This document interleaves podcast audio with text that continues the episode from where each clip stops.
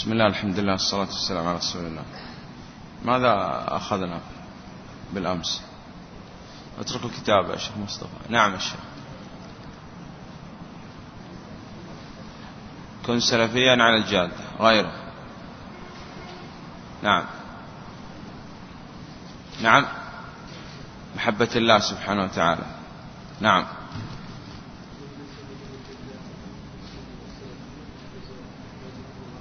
أي نعم لا بد أن يصدق العمل. لأنه من السهل أن يقول الإنسان أنا على طريقة السلف أو من السلف وكذا لكن هذا لا بد يصدق العمل. نعم. غير هذا. نعم الشيخ. نعم. ما أسمع. أي نعم. صحيح. نعم. يرحمون الخلق. ويعرفون الحق وينشرون بين الناس.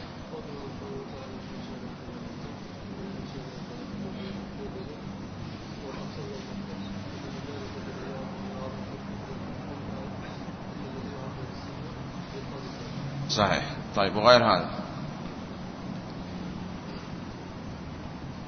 نعم. حكم تعلم علم الكلام. وما هو حكم تعلم علم الكلام؟ محرم. أي نعم. طيب. وغير هذا. أيضا حكم مطالعة هذه الكتب التي ألفت في علم الكلام وغيره. نعم. عدم الخوض في الجدال والمراء وما خاض فيه أهل الكلام. نعم. طيب.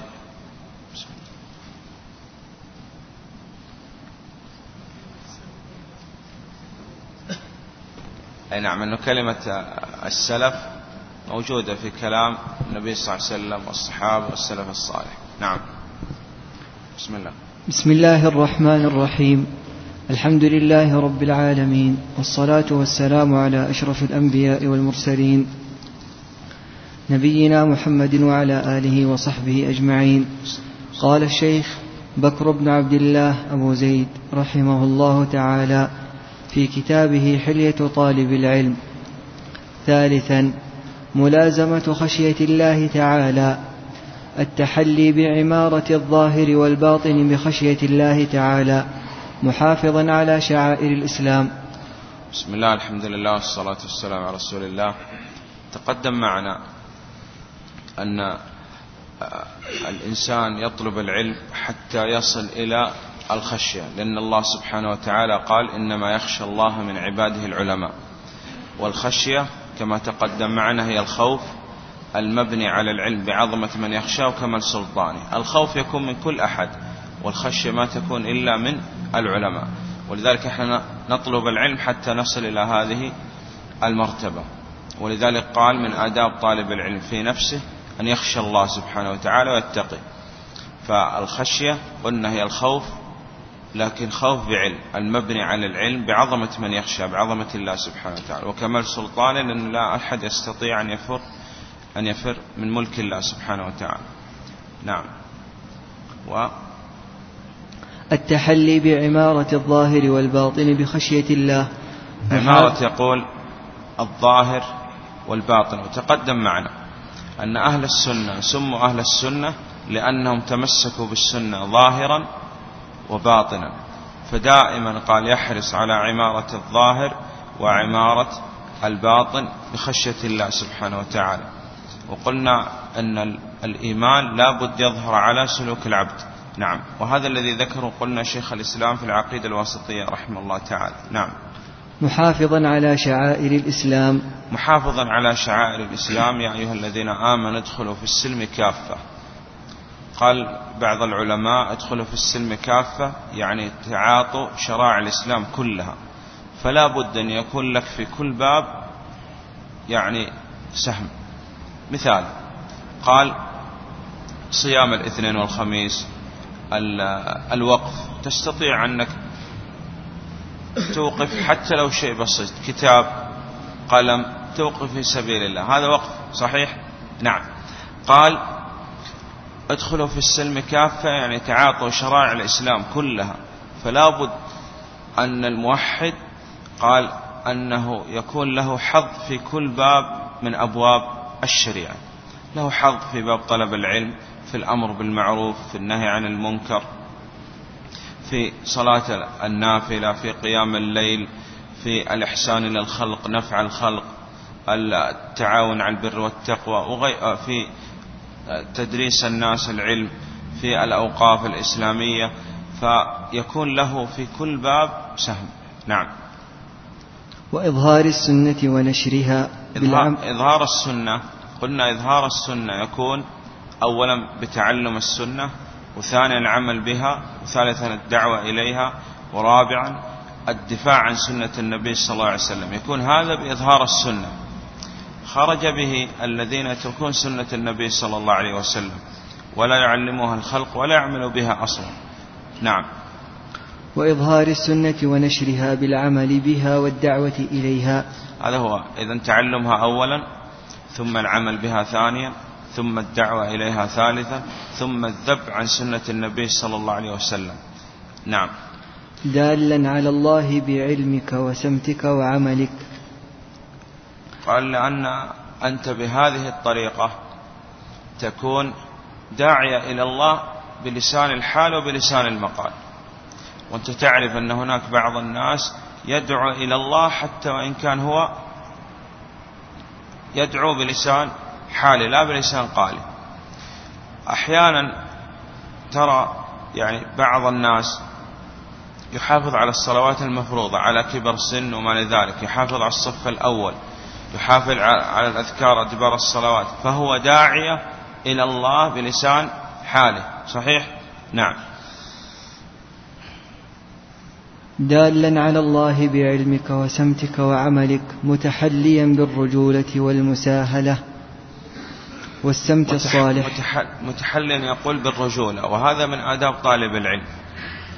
أنه يقول يتحلى بالرجولة وجاء النهي عن التشبه بالنساء وأن الأصل أن أن طالب العلم لابد تظهر عليه سمات الرجولة ويترك ما عليه الذين يتشبهون بالنساء أو هو أن يتشبه بالنساء.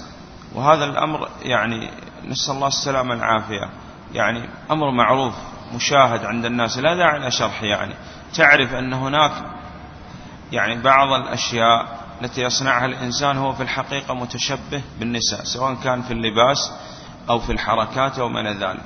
نعم. متحليا بالرجولة والمساهلة والسمت الصالح. نعم. السمت الصالح قال ولذلك جاء عن بعض العلماء يعني يتكلم بأمور وقالوا هي هذه خوارم المروءة أنه ما يصلح أن يكون يعني طالب علم ويصنع بعض الأمور لأن هذا قال من خوارم المروءة. نعم. منها أن الله سبحانه وتعالى أنعم على طالب العلم بأنه اصطفاه. وقلنا من يريد الله من يريد الله به خيرا يفقهه في الدين. فإذا فقهت في دين الله فأنت ارتقيت مرتبة عن العوام. ولذلك يعني بعض المهن وبعض يعني الحركات والأماكن قال لابد أن طالب العلم ينزع عن هذه الأمور. بعد بعض المهن قال مثال أن يكون حجام مثلا. أو يعني يعمل بعض الأعمال التي يعني ليس فيها علاقة بطلب العلم أو يختلط بها من مع الفساق مثلا. فهذا في في طلب في طلب الرزق مثلا. ماذا يعمل؟ قد يعمل في التدريس في شأن التدريس مثلا يدرس الناس فيستفيد بهذا فائدة أخروية وفائدة دنيوية. نعم. وملاك ذلك خشية الله تعالى. يقول خشية الله سبحانه وتعالى تجمع هذه الأمور كلها. نعم. ولهذا قال الإمام أحمد رحمه الله تعالى أصل العلم خشية الله تعالى. نعم. فالزم خشية الله في السر والعلن فإن خير البرية من يخشى الله تعالى وما يخشاه إلا عالم. إذا فخير البرية هو العالم ولا يغب عن بالك أن العالم لا يعد عالما إلا إذا كان عاملا. يقول أن العالم لا يعد عالما إلا إذا كان عاملا بعلمه. وعالم بعلمه لم يعملا معذب من قبل عباد الوثن. ولذلك الآن عندما تقرأ في تراجم العلماء يقول فلان العالم العامل الورع الزاهد كذا. صحيح؟ نعم. قد يعد عالم. وقل أنه يعني هناك بعض العلماء يعني حتى يكون عالم حتى وإن كان ليس بمسلم لكن يقصد هنا العالم العالم الرباني. والرباني قال هو الذي يربي الناس على صغار العلم قبل كباره ويعمل بعلمه لأن العالم إذا عمل بعلمه هذا دليل على بقاء العلم وأنه زكى هذا العلم بالعمل به. والذي قال لا يعمل بعلمه من علمائنا في شبه باليهود لأن اليهود عندهم علم ولا عمل. نعم. طيب. ولا يعمل العالم بعلمه إلا إذا لزمته خشية الله. نعم لأنه يخاف الله سبحانه وتعالى. وأنه لابد أن يطبق هذا العلم أولا على نفسه قبل أن يدعو إليه. نعم. وأسند الخطيب البغدادي رحمه الله تعالى بسند فيه لطيفة إسنادية. برواية آباء تسعة فقال أخبرنا أبو الفرج عبد الوهاب بن عبد العزيز ابن الحارث بن أسد بن ليث ابن سليمان ابن الأسود ابن سفيان بن يزيد ابن أكينة ابن عبد الله التميمي من حفظه. قال سمعت أبي يقول سمعت أبي يقول سمعت أبي يقول سمعت أبي يقول سمعت أبي يقول سمعت أبي يقول سمعت أبي يقول سمعت أبي يقول سمعت علي بن أبي طالب رضي الله عنه يقول هتف العلم بالعمل فإن أجابه وإلا ارتحل. هتف العلم يعني العلم دائما ينادي العمل. فإن أجاب العمل العلم بقي العلم. وإلا ارتحل. من الذي يرتحل؟ العلم طبعا لأنه لا عمل. مثال الشيخ أكرم تعلم صفة صلاة النبي صلى الله عليه وسلم وأخذ يطبق هذه الصلاة.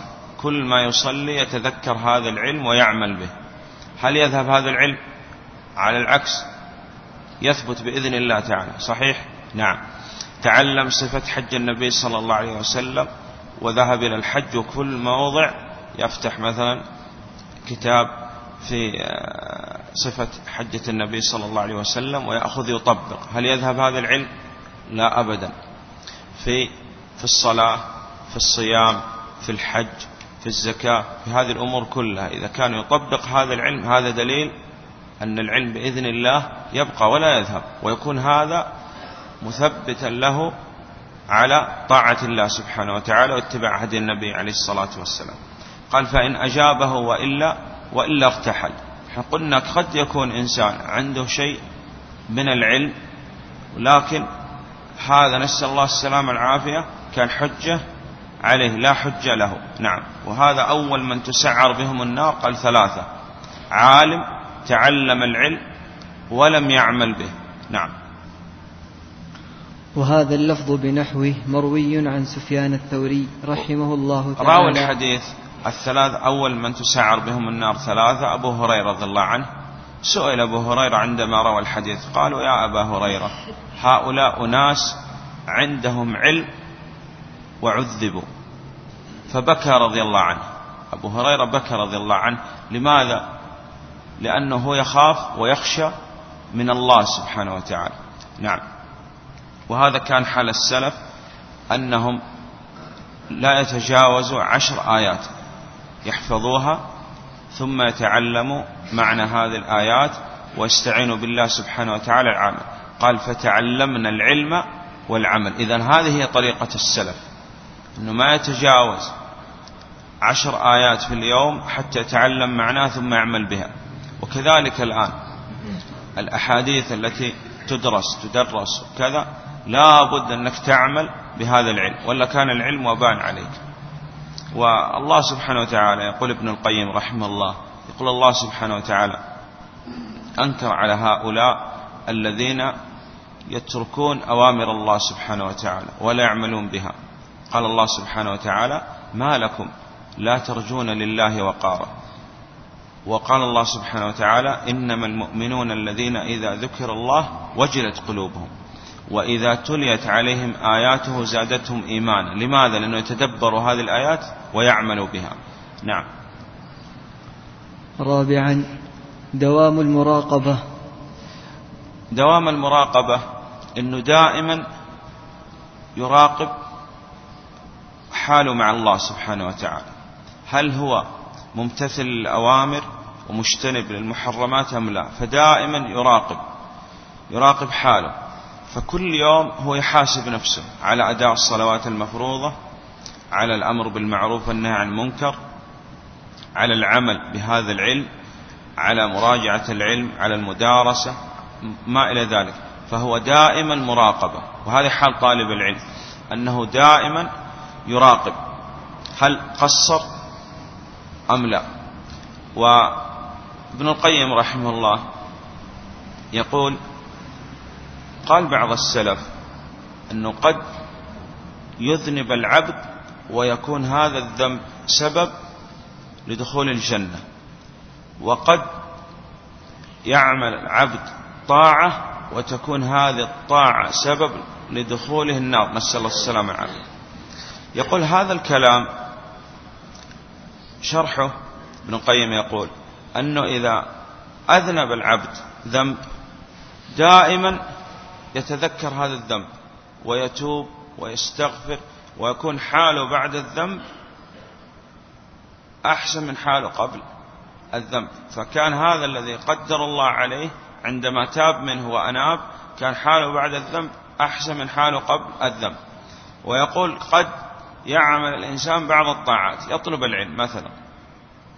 ثم بعد هذا قال يتمنن على الله أنه طلب العلم وأنه صنع كذا وكذا ويقول قد غفر لي كذا.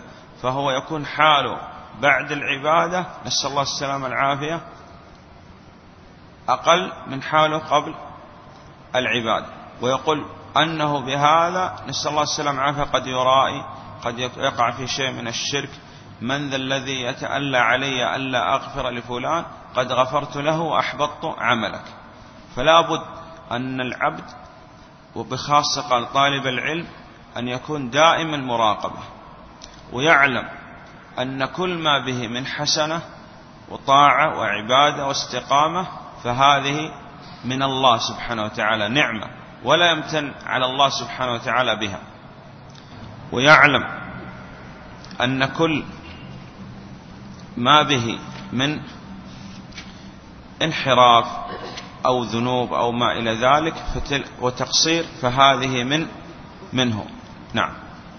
التحلي بدوام المراقبة لله تعالى في السر والعلن سائرا إلى ربك بين الخوف والرجاء. لأن السائر إلى الله لا بد يجمع بين الخوف والرجاء فلا يغلب جانب على جانب فيهلك.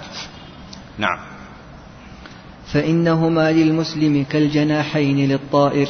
نعم وإذا كان هناك جناح أقوى من الآخر سقط. نعم لكن قالوا إذا أردت أن تعرف المؤمن انظر له في وقت السراء تجده خائف. وانظر إليه في وقت الضراء تجده مطمئن. إذ يغشيكم النعاس أمنة منه. وقت الحرب يأتيهم نعاس. هذا دليل أنه في وقت الضراء طمأنينة. وفي وقت السراء قال هل ذكرني, ذكرني رسول الله صلى الله عليه وسلم من المنافقين؟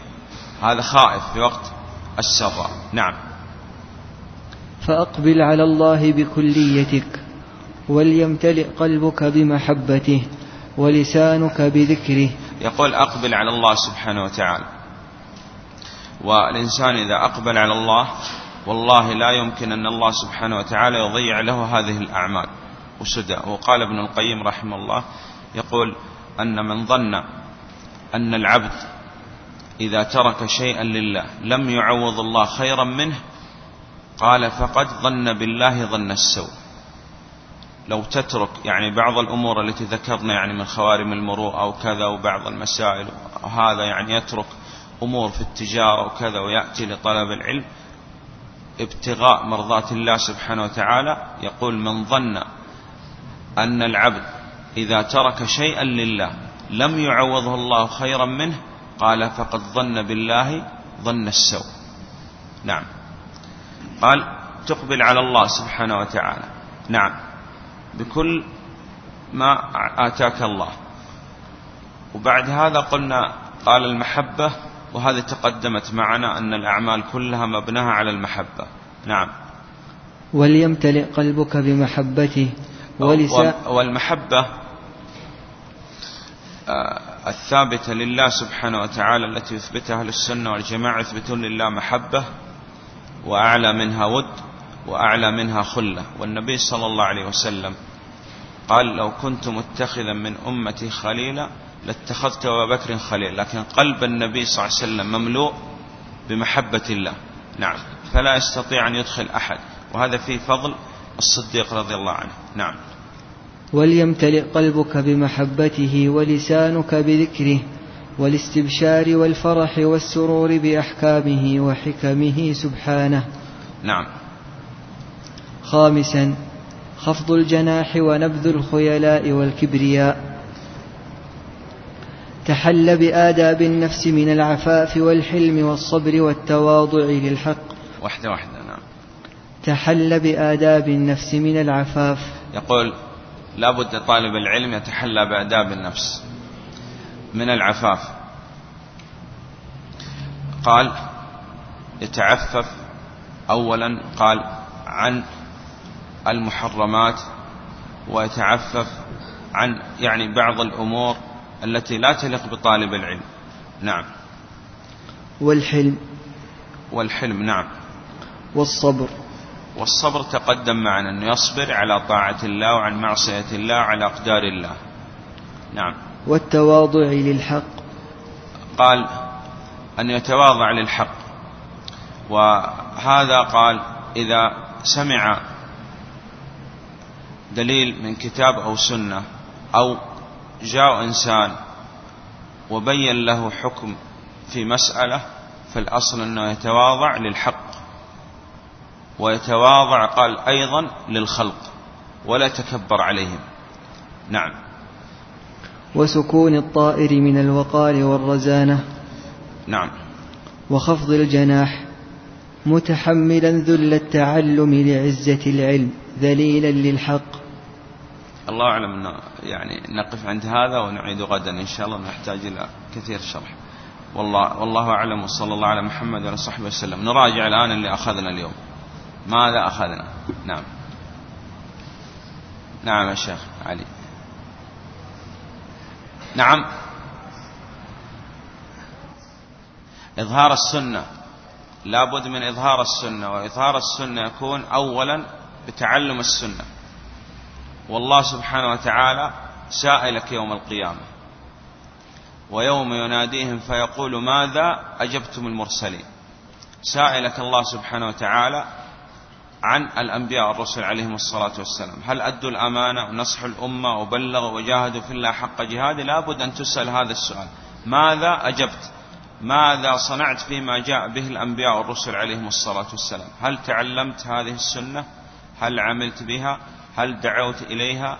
هل دافعت عن ما جاء به الأنبياء والرسل عليهم الصلاة والسلام؟ نعم. الخشية.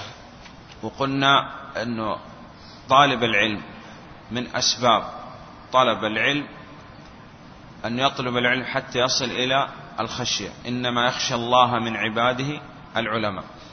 والخشية هي الخوف المبني على العلم بعظمة من يخشاه وكمال سلطانه. وقلنا الخوف يكون من كل أحد والخشية تكون خاصة بالعلماء. نعم. لا بد السائر إلى الله أن يجمع بين الخوف والرجاء ولا يغلب جانب على جانب فيهلك. نعم يجعلهم كجناحي الطائر. يتحلى مكارم الأخلاق وينهى عن سفسافها. تمام. غيره أي نعم. أنه لابد أن العبد يكون دائم المراقبة. دائم الخوف بين الخوف والرجاء. وأنه قد يعمل حسنة وتكون هذه الحسنة سبب لوقوع في الرياء أو في الشرك أو يمن عن الله سبحانه وتعالى ومن ذلك. فهو دائما يسير إلى الله بين الخوف والرجاء. أبوء لك بنعمتك علي وقال وأبوء بذنبي. يجعل الاثنين مرتبة واحدة. نعم. نعم. يتحلى بالرجولة وأنه يتعاطى الأمور التي يكون فيها أه متشبها بالرجال لا بالنساء. نعم. والله أعلم. وصلى الله على محمد وعلى صحبه وسلم.